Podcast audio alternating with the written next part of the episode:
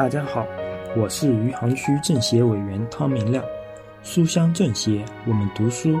今天我给大家推荐的书是吴军写的《见识》。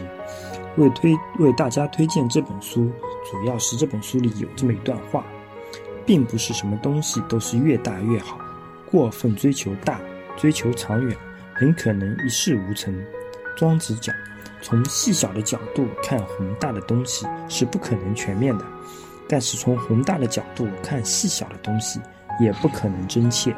大和小虽有不同，却各有各的合一之处。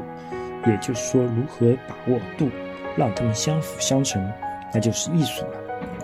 有时在闲暇之余，或者遇到想不开的事情时，会拿出《庄子》随便读一段，然后回顾一下自己做的事情，想想我的烦恼，对照张庄子说的话反思一下，很多时候就豁然开朗了。